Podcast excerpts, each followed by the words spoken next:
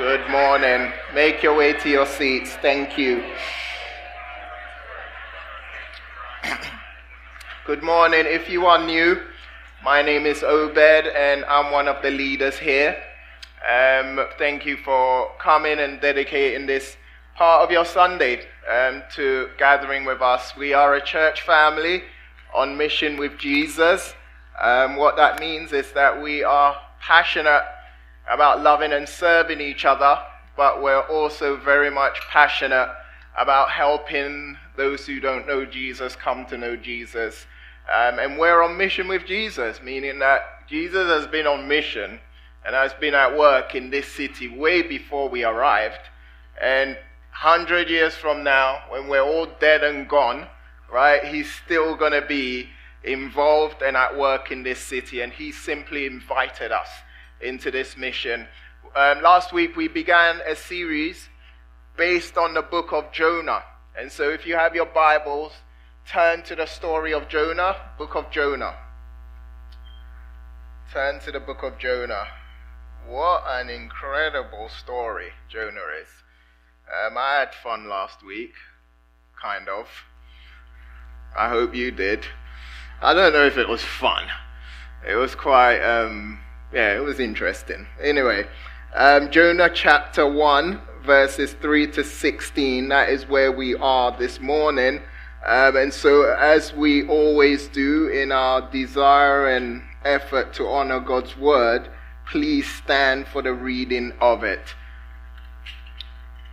Jonah chapter 1, verses 3 to 16 reads, "But Jonah rose to flee to Tarshish from the presence of the Lord.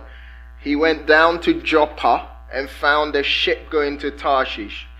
So he paid the fare and went down into it to go with them to Tarshish away from the presence of the Lord. But the Lord hurled a great wind upon the sea, and there was a mighty tempest on the sea, so that the ship threatened to break up. Then the mariners were afraid, and each cried out to his God, and they hurled the cargo that was in the ship into the sea to lighten it for them. But Jonah had gone down into the inner part of the ship and had lain down and was fast asleep. So the captain came and said to him, 'What do you mean, you sleeper? Arise, call out to your God. Perhaps the God will give a thought to us that we may not perish.' And they said to one another, 'Come, let us cast lots, that we may know on whose account this evil has come upon us.' So they cast lots, and the lot fell on Jonah. Then they said to him, 'Tell us on whose account this evil has come upon us. What is your occupation, and where do you come from? What is your country, and of what people are you?' And he said to them, 'I'm a Hebrew, and I fear the Lord, the God of heaven, who made the sea and the dry land.' Then the men were exceedingly afraid and said to him, 'What is this that you have done?' For the men knew that he was fleeing from the presence of the Lord, because he had told them. Then they said to him, 'What shall we do to you, that the sea may quiet down for us?' For the sea grew more and more tempestuous." Wow, tempestuous. I got that right. I hope so. He said to them, verse 12, he said to them, 'Pick me up and hurl me into the sea, then the sea will quiet down for you. For I know it is because of me that this great tempest has come upon you.' Nevertheless, the men rowed hard to get back to dry land, but they could not, for the sea grew more and more tempestuous against them. Therefore, they called out to the Lord, 'O Lord, let us not perish for this man's life, and lay not on us an innocent blood. For you, O Lord, have done as it pleased you.' So they picked up Jonah and hurled him into the sea, and the sea ceased from its raging." Verse 16. "Then the men feared the Lord exceedingly, and they offered a sacrifice to the Lord and made vows." Let's pray. God, thank you again for our time together, and thank you that as you have spoken throughout your word, and you have spoken to your people in so many means and so many ways, you speak to us right now through your word, through your scriptures, empowered by your spirit. And so God, give us eyes to see. I've done everything I can to see and draw out what I believe our church needs to hear, but there's so much more in here, in this text, in this story, that reveals you and who we are. And so God, I pray that you would do that beyond me, not just this morning, but throughout this week. In Jesus' name we pray, amen. Amen. Have a seat. All right, yesterday was Earth Day. Okay, some are excited. Some are like, what? I didn't even know there was Earth Day. That was me yesterday, and I realized it was Earth Day because I was taking a walk with my kids. My wife was on the retreat, so we were taking a long walk. And then we were at Wind and Sea, and I saw a canopy. And it was some real estate agents. They were there, and I was like, oh, what is going on? And so I went, and on the tables under the tent, they had some gloves, and they had some, little picky things that you can pick up trash with. And they had all these things. And I asked them, and I said, what is going on? What are you doing? How come you're not trying to get me to buy a house or something? Because I can afford a house in La Jolla. And anyway, so... And they were just like, no, it's Earth Day.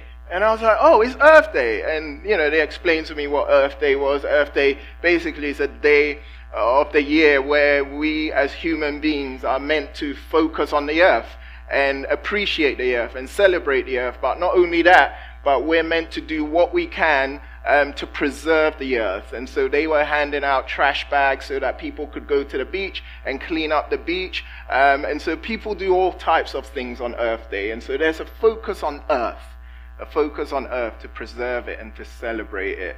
And as I left them and I was thinking about Earth Day, I started to think about this morning's passage. And I started to realize that this passage highlights our great and good God, who not only created the earth, planet Earth, that we reside in, but he also created the whole universe. And not only that, but he is in full control of everything he has created. The story of Jonah is a beautifully crafted story based on real life events. Jonah is mostly known as that guy, who got swallowed by a giant fish. But what we must also never forget about Jonah is that he was a Jewish prophet. And like all prophets, he was appointed by God to be God's mouthpiece, to be his spokesperson to his people. And so one day God commands Jonah to do something unexpected. God tells him to travel to a city named Nineveh. Nineveh was the capital city of the Assyrian Empire. Back then, the Assyrians were a cruel and violent and powerful people. They were heartless and merciless. And in Jonah's day, Assyria was Israel's most feared enemy. 50 years before Jonah's time, Assyria had subdued Israel and was on the verge of conquering Israel. And this is the city God commands a Hebrew prophet named Jonah to go to. In other words, God was calling Jonah as a missionary to enemy territory. Tim Keller says that Jonah going to Nineveh to call out against it would be like a Jewish rabbi standing on the streets of Berlin in 1941 and calling on Nazi Germany to repent. Or it would be like God calling Christians right now in Ukraine on mission work in Russia. Put simply, Jonah was asked to engage with the gospel with people he hated. And as shocking as it was for Jonah to go to Nineveh, what he was asked to do when he got there was even more shocking. God instructed Jonah in verse 1 or verse 2 to call out against the Ninevites. And the ultimate goal of calling out against Nineveh was repentance. Whenever God sends someone to call out against or pronounce judgment on someone, the ultimate goal of that particular call is repentance. In any way, if I could put it in essence, the gospel, if you think about the gospel starts with us being sinners. The gospel starts with us realizing that we are sinners and we are separated from God. We have to start there, but the ultimate goal of the gospel is to help us see that because of Jesus, because of his sacrificial death and his resurrection, we have been forgiven. And so although the gospel starts with bad news, it's ultimately good news. And so God calls Jonah to Nineveh to call out against this people group he hates so that they may repent and turn to God. Surprisingly, Jonah rejects God's call. He is unwilling to do what God has commanded him to do. And so instead of going to Nineveh, what he does is he makes plans to travel to another city named Tarshish, however you call it. And this place, this city, was many miles in the opposite direction of Nineveh. Look at verse 3 again. It says, "But Jonah rose to flee to Tarshish from the presence of the Lord. He went down to Joppa and found a ship going to Tarshish. So he paid the fare and went down into it to go with them to Tarshish away from the presence of the Lord. Jonah begins his journey to Tarshish by trekking from Jerusalem to Joppa. Joppa was located a few miles west of Jerusalem. At Joppa, what he does is he finds a ship available for travel to Tarshish, and verse 3 lets us know that what did he do? He paid the fare.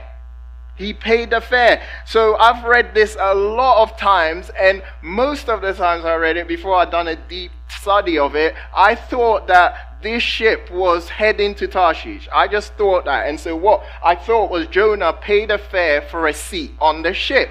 But historians and biblical scholars say that that's not actually what happened. Jonah actually was quite wealthy, and he rented out the whole ship and recruited all the crew members so that they could join him in disobeying God. Sin is costly, very costly. And so Jonah is on board a ship he just rented with a crew he just recruited to escape God's will for his life. Not long after the ship set sail, look at verse 4. It says, "The Lord hurled a great wind upon the sea, and there was a mighty tempest on the sea, so that the ship threatened to break up." The verb for hurl, is hetel in Greek. And most of the time, this verb is used for when a soldier or an athlete throws a weapon, such as a spear. And so, like a soldier throwing a spear, verse 4 reveals to us that God throws a great wind upon the sea. We could spend so much time unpacking this because there's so many questions concerning God and his involvement in creation that this particular verse raises. It does. But what I want us to focus on is this, that this statement reveals to us that God didn't just create the universe, but he is in control of it. All things are in his hands, under his control, and he uses them ultimately for his good purposes. This should be of great comfort to you. It really should.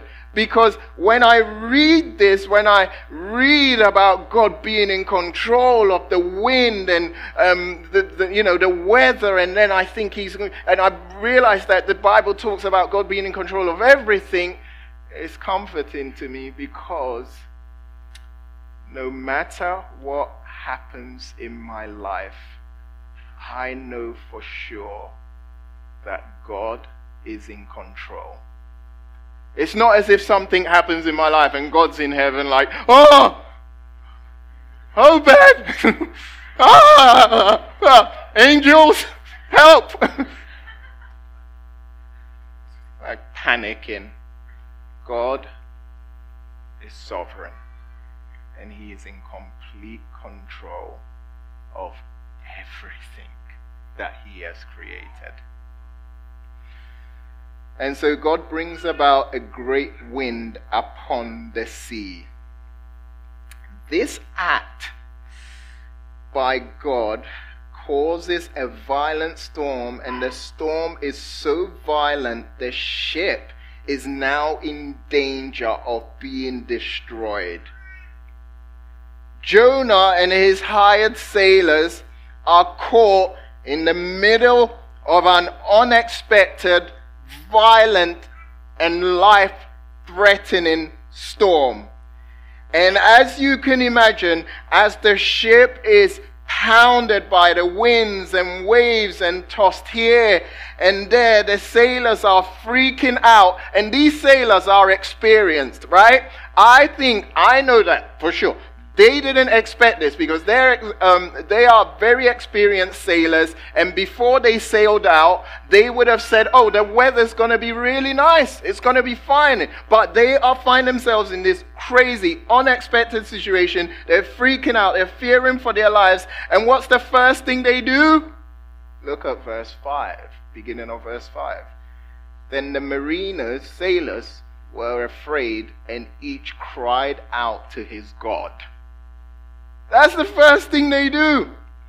The sailors react in two ways. The first is that they cry out to their gods, and then second, it tells us that what they tried to do was that they would throw out the cargo that was on the ship into the sea to lie in it. And so first of all, they first seek a spiritual solution.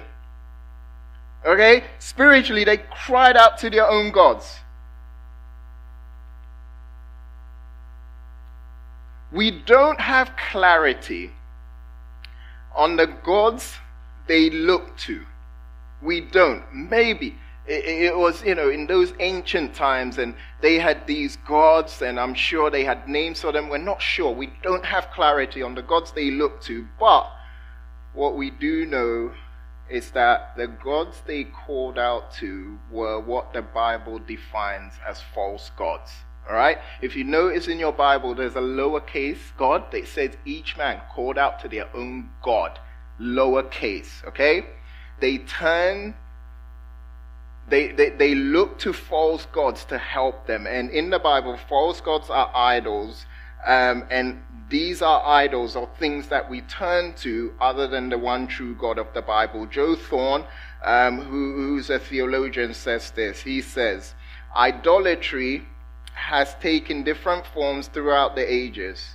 Some idols were carved out of wood and overlaid with precious metals. Some were well-known pagan deities to which whole temples were built. Today, our idols seem a bit more sophisticated. Money, power, reputation, sex, appearance, and knowledge are common idols. Even good things can be idols, because an idol is simply that which we elevate in our lives above the Lord.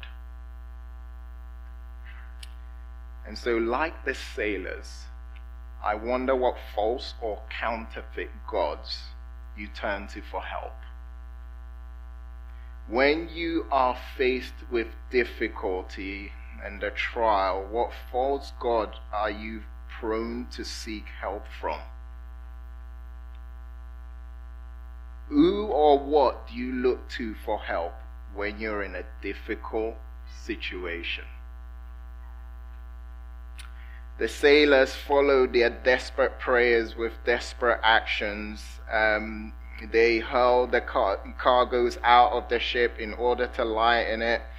And this makes sense, because removing cargo will help the ship get lighter and endure the terrible storms. The sailors are scared and they're doing everything they can to survive. They're praying to their gods. They're chucking cargo off the ship. They're faced with imminent death. And while all of this is going on, the question we have to ask is, where is Jonah? While the sailors are doing everything they can to hang on to dear life and weather the storm, where is Jonah? Last part of verse 5 says, but Jonah had gone down into the inner part of the ship and had lain down and was fast asleep. First of all, how is this even possible? Like, think about this. All right, I was thinking about this. I have insomnia. I can't sleep well, and I can never sleep whenever I'm going through a stressful situation. I just can't sleep. I'll stay up all night, and I'm thinking through it, and I'm looking at this situation, and I'm just like, Jonah is going through a lot at the moment, isn't he? It's so stressful. He just disobeyed God. He's feeling the anguish and the guilt and all of these things, and plus, he's now in the middle of a storm, and he's actually fast asleep. Impossible for me, but I know we are all wired differently. The 19th century Scottish minister Hugh Martin says Jonah was sleeping the sleep of sorrow.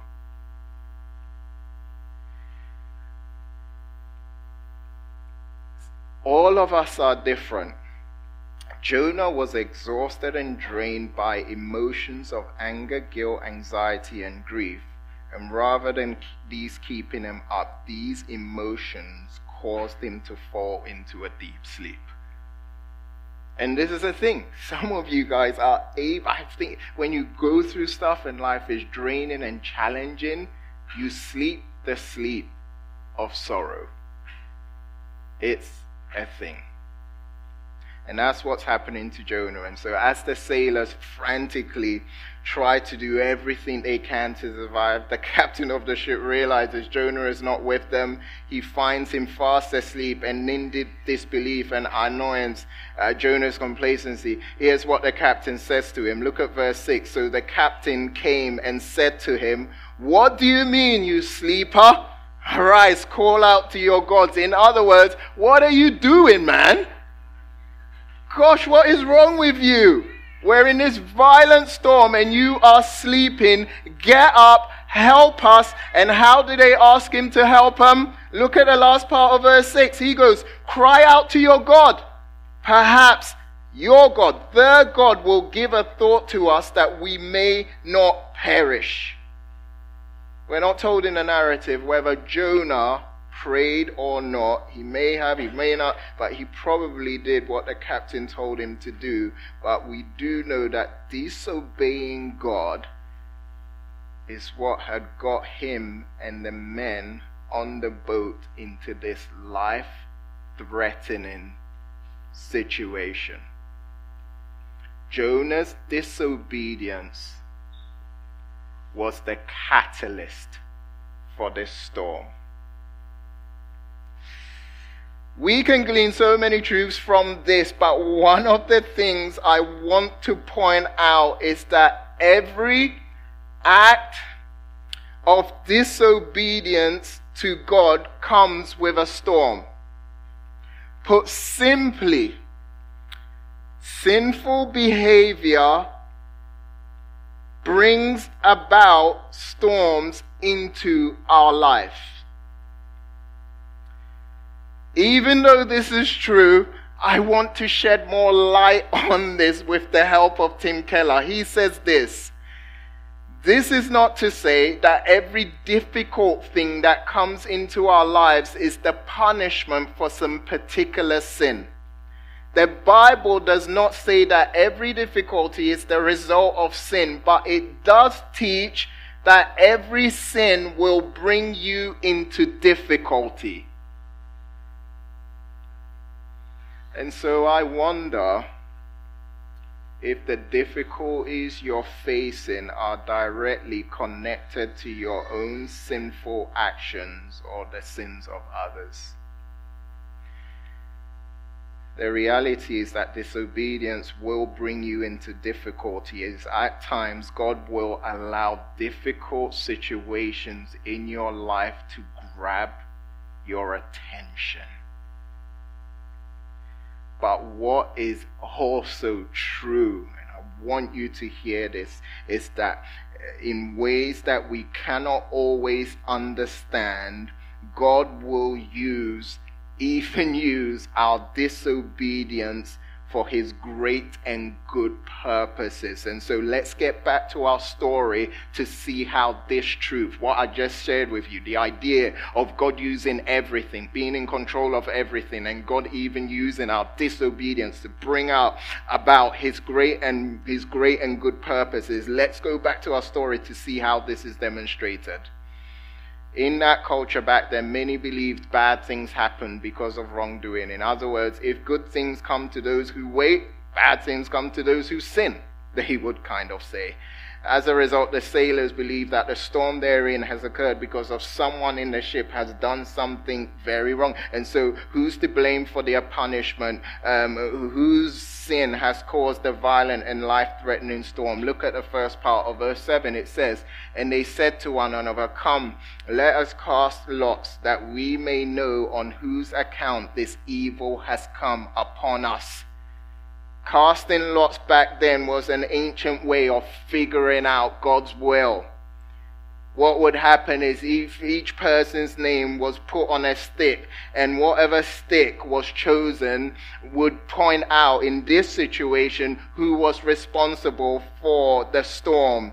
The lot falls to Jonah, and they ask him several identity questions, and he responds in this way. Look at verse 9. "And he said to them, 'I'm a Hebrew, and I fear the Lord, the God of heaven, who made the sea and the dry land.'" And his response to their question about who you are is very interesting. He's very honest. He's like, "I'm a Hebrew," but what he says next is very eye-opening, because he chooses to describe and identify God as the God of heaven who made the sea and the dry land. He could have said, "Look, I'm a Hebrew and I fear the Lord, who is gracious and compassionate and slow to anger." He could have said, "Look, I'm a Hebrew and I fear and worship the God of justice." But he decides to identify God as the God of heaven who made the sea and the dry land. And that's telling. And that's appropriate for the situation that he's in. He's reminding himself and them that whatever is going on, the God he serves is the one who is in control. Now that they know Jonah is responsible for the storm, and the storm is getting stormier, they ask Jonah an important question. Look at verse 11. "Then they said to him, 'What shall we do to you that the sea may quiet down for us?' For the sea grew more and more tempestuous." Jonah immediately says to them, verse 12, "Pick me up, throw me into the sea. Then when you do this, this storm, the raging sea, will quiet down. For I know it is because of me that this great tempest has come upon you." Jonah's response raises a lot of questions. The first question that came to mind is that why did he insist that they be the ones to throw him overboard? Why didn't he jump himself? He could have jumped himself. That's really interesting. The second question is his motives for wanting to be thrown overboard. What were his motives? Was it to spare the crew from suffering for his sin? Or was it his desperate attempt to avoid going to Nineveh? Because think about it, if he dies, he doesn't have to do God's will. He ends up in heaven. He's like, "Hey, God." God's like, "You're going back down." Could have happened. Is Jonah repenting and saying, I deserve death for my sin against God, or are his motives the very opposite? Is he saying, I would rather die than obey God and go to Nineveh?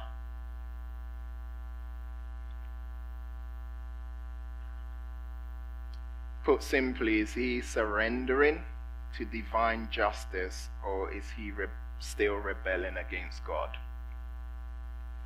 We can only speculate. It's hard to know what Jonah's motives are. As we read and as we study Jonah, we will get more clarity on this. And so Jonah has offered to the sailors the solution for the storm. Throw me over and this storm will be over.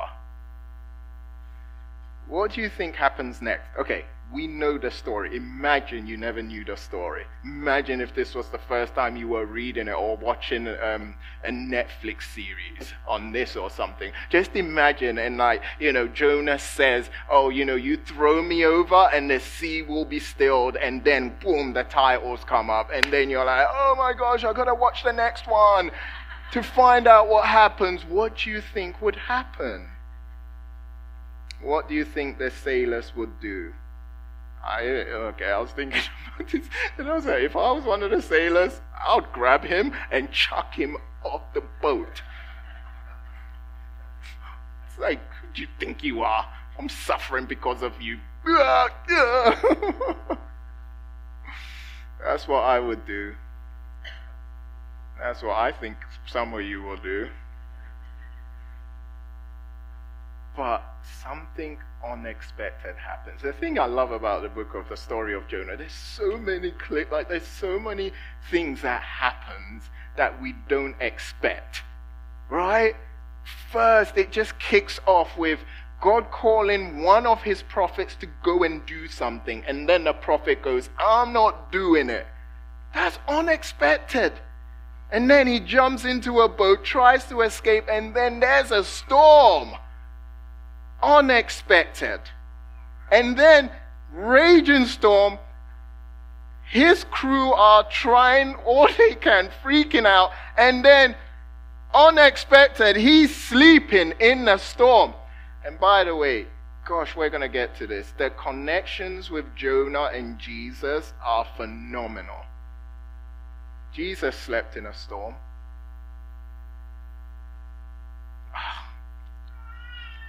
I have to move on time. And so what do the sailors do? They don't do what Jonah says. Instead of grabbing Jonah and throwing him overboard to save their lives, they instead try to save his life by doing their best to row back to dry land. But as they try to do this, they are unsuccessful. In fact, verse 13 says that as they rowed, the sea grew more and more tempestuous against them. These gracious sailors have tried everything, but nothing has worked. The storm continues to rain. They're running out of time with no other solutions for survival. They give in to Jonah's request. But before they pick up Jonah and throw him into the sea, they pray. They pray in verse 14, and interestingly enough, they pray not, the object of their prayer is different.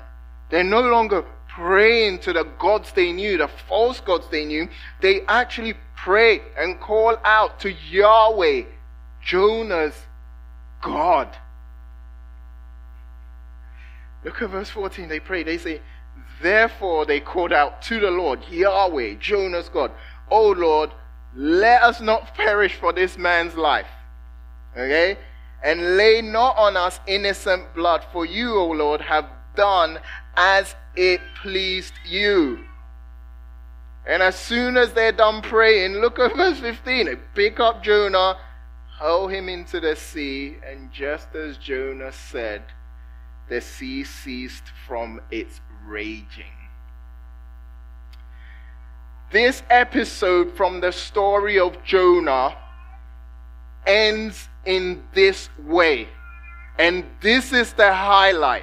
This episode, this scene from Jonah's story ends with verse 16. Let's read it. It says, "Then the men feared the Lord exceedingly, and they offered a sacrifice to the Lord and made vows." So much stands out in this scene. But one thing that is clear to see is just how great and gracious God is. What do I mean by this? In this part of the story, we witness God at work in the most extraordinary way. How? God used the rebellion and disobedience of Jonah to bring about his good and great purposes. Think about this. If Jonah wouldn't have disobeyed God, he wouldn't have met the sailors. But Jonah's refusal to go to Nineveh was used by God to showcase his power, not just over his creation, but to demonstrate his great and gracious power to save the lost. If Jonah wouldn't have disobeyed, Jonah wouldn't have met the sailors, and God wouldn't have brought about the salvation of those sailors. This is crazy. We're not sure how long the storm lasted, okay? Could have been hours or a day or two, but it all ended with a bunch of pagan sailors turning from worshipping false gods to worshipping the one true God. One man's rebellion was used by God to bring about the salvation of others, and God has been and still is in the business of using the sins of man to accomplish his great purposes, and this is how he accomplished salvation for us. Think about salvation. Think about this. The sinful actions and motives of Judas and the religious leaders, which led to Jesus' betrayal, his suffering and death, was used by God to bring about the forgiveness of sins and eternal life for those who trust in him. God is faithful. He can use all circumstances for his glory. At the beginning of this scene in the story, we saw God show his power and his ability to control the weather. And this is reminding us and showing us that if God controlled the weather, God can control every circumstance and every situation in order to bring about his great and good purposes. This is crazy. Our God is able to redeem anything and everything for his great and good purposes. After being sold into slavery by his brothers and eventually being used by God to save the lives of so many people, what did Joseph say to his brothers? What did he say to his brothers? Right? Genesis chapter 50 verse 20. It's up on the screen. Read it. Said to his brothers, "Look, you intended to harm me, but God intended it for good to accomplish what is now being done, the saving of many lives."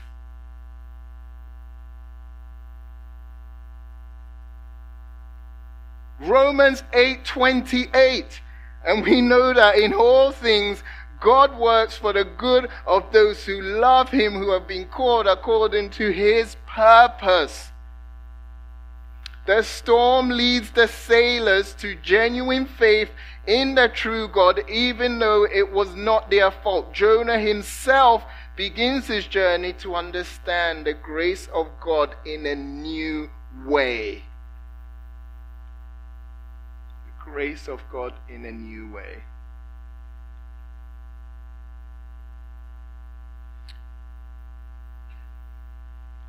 When storms come into our lives, whether as a consequence of our wrongdoing or not, Christians have the promise that God will use them for their good. The sovereign God of all creation is with us and at work in our trials, in our suffering, in our pain to bring about his great and good purposes. Tim Keller says this: "The Bible does not say that every difficulty is the result of sin. But it does teach that for Christians, every difficulty can help reduce the power of sin over our hearts.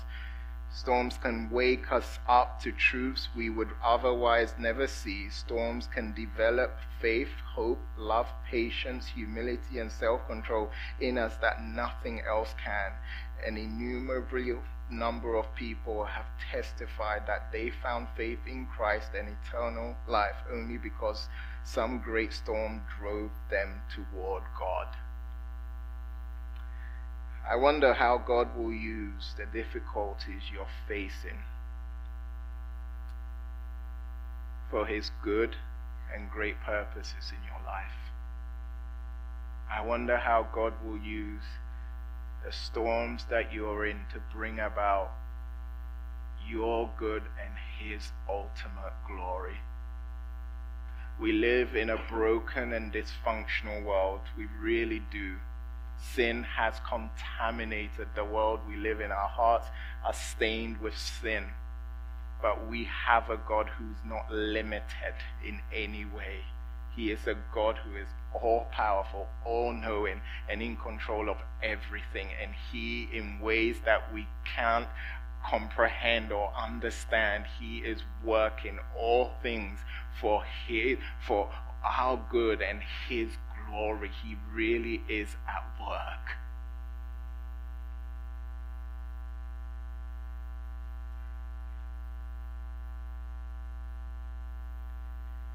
I have, as I was looking at this and looking at this whole theme of God being involved and at work and in control, I was taken back to many seasons in my life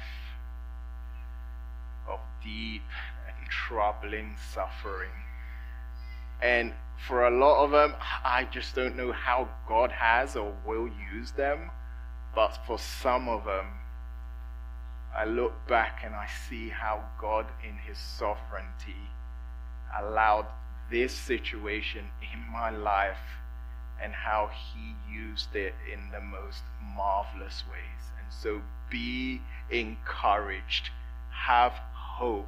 No matter what you're going through, no matter what you're experiencing, know that you are a child of the living God who is sovereign and in control of everyone and everything, and His desires for you are good and great, and He is working all things out for your good and His ultimate glory. And one day He may help you see how He's brought about His great purposes in your life and in the life of others. Let's pray.